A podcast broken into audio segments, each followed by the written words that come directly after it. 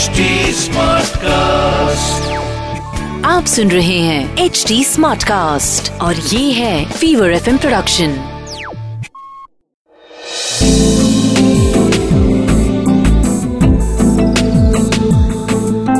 एक अधूरी कहानी।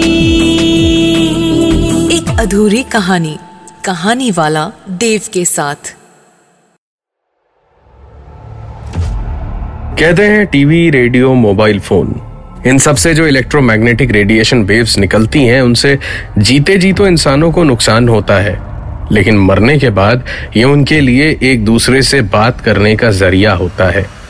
क्योंकि ज़िंदगी की गाड़ी की एक खासियत होती है। इसमें दो ही स्टेशन होते हैं। एक जहाँ से गाड़ी चलती है और दूसरा जहाँ ये गाड़ी जाके रुकती है। अब इसके बीच में कोई भी और स्टेशन आए तो समझ लीजिए कोई दूसरी गाड़ी आपकी गाड़ी से भिड़ गई है।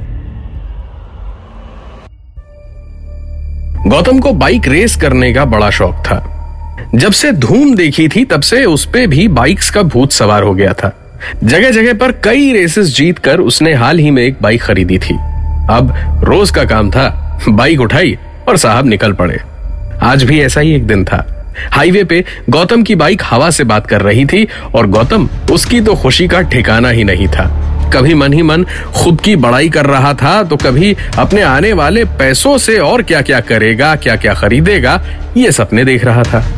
इन्हीं ख्यालों में गौतम भूल गया था कि वो हाईवे पे था और अचानक दूसरी ओर से आते ट्रक को जरा देर से देखा उसने। और अचानक ब्रेक लगने पे बाइक फिसलती हुई ट्रक से जा लड़ी और गौतम के सपनों की बाइक तो गई ही। गौतम भी बुरी तरह से जख्मी हो गया। ट्रक ड्राइवर और क्लीनर दोनों आनंद फानन में नीचे उतरे और गौतम की नब्स देखी। तो वो बंद थी। साँसें वो भी बंद थी। गौतम दम तोड़ चुका था।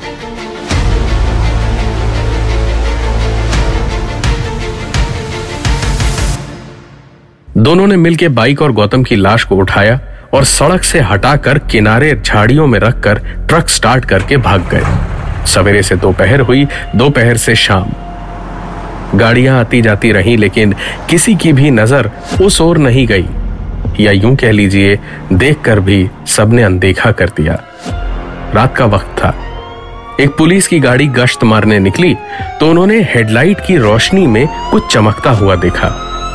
पास जाके देखा तो गौतम की टूटी फूटी बाइक पड़ी थी और पास में गौतम की लाश। एक छोटी गाड़ी बुलवा के बाइक उठवाई और जीप में गौतम की लाश को डाल के पुलिस वहाँ से निकल पड़ी। गाड़ी बढ़ते ही पुलिस ऑफिसर ने ड्राइवर से कहा, कब्रस्तान वाले रास्ते से शॉर्टकट लेके चलो, जल्दी पहुँच जाएँगे। सरकारी हॉस्पिटल पहुंचकर गौतम की लाश को जैसे ही डॉक्टर ने देखने के लिए हाथ लगाया तो गौतम हाफता हुआ छलांग मार के ऐसे उठा जैसे बुरे सपने से जागा। हो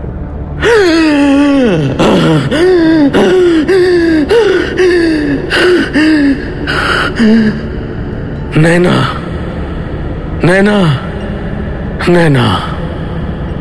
और इतना कहकर गौतम फिर से बेहोश हो गया। डॉक्टर्स और पुलिस को विश्वास ही नहीं हो रहा था कि यह हुआ क्या। एक लाश में जान आते आज तक किसी ने नहीं देखा था। यह चमत्कार ही तो था। गौतम का इलाज डॉक्टर्स ने शुरू कर दिया और नैना को पुलिस ने ढूंढना शुरू कर दिया।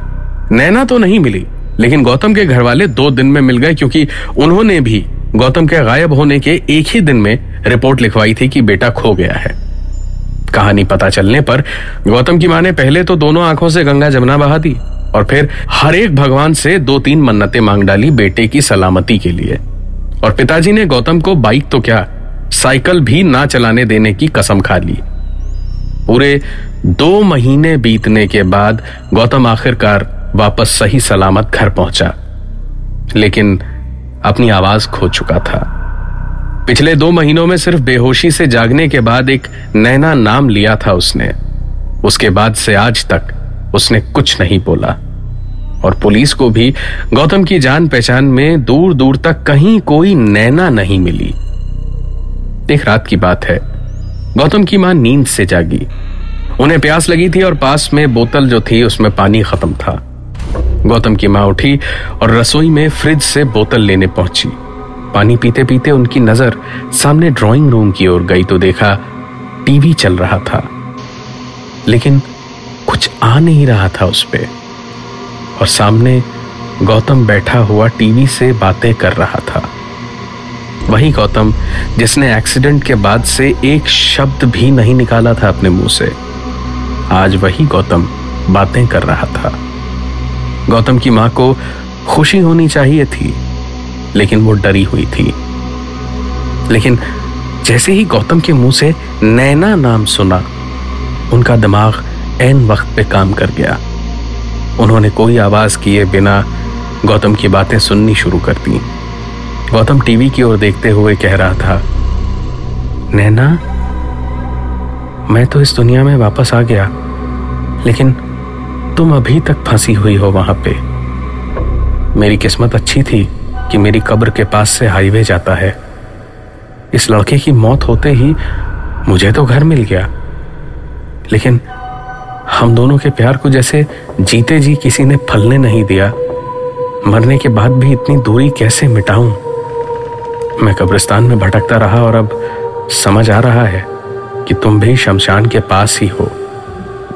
तुम्हारे लिए एक घर चाहिए होगा ना? कल रात को आऊँगा मैं। यहाँ एक लड़की है, इस लड़के गौतम की दोस्त।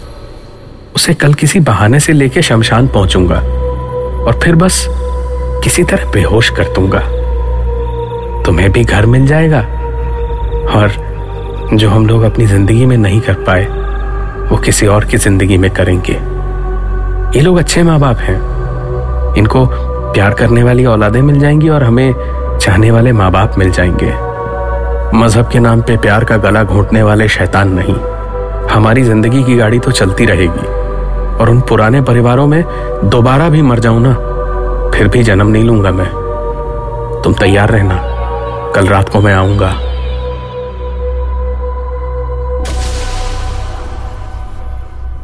गौतम की माँ ने यह सब कुछ सुना और फिर पता नहीं क्या हुआ। पता नहीं उन्हें क्या लगा कि उन्होंने अपनी आँखों से गिरते हुए दो आँसू पोछे और वापस पलंग पे जाके आराम से सो गई। शायद संतान का मोह कुछ ऐसा ही होता है कि इंसान कुछ भी मान लेता है।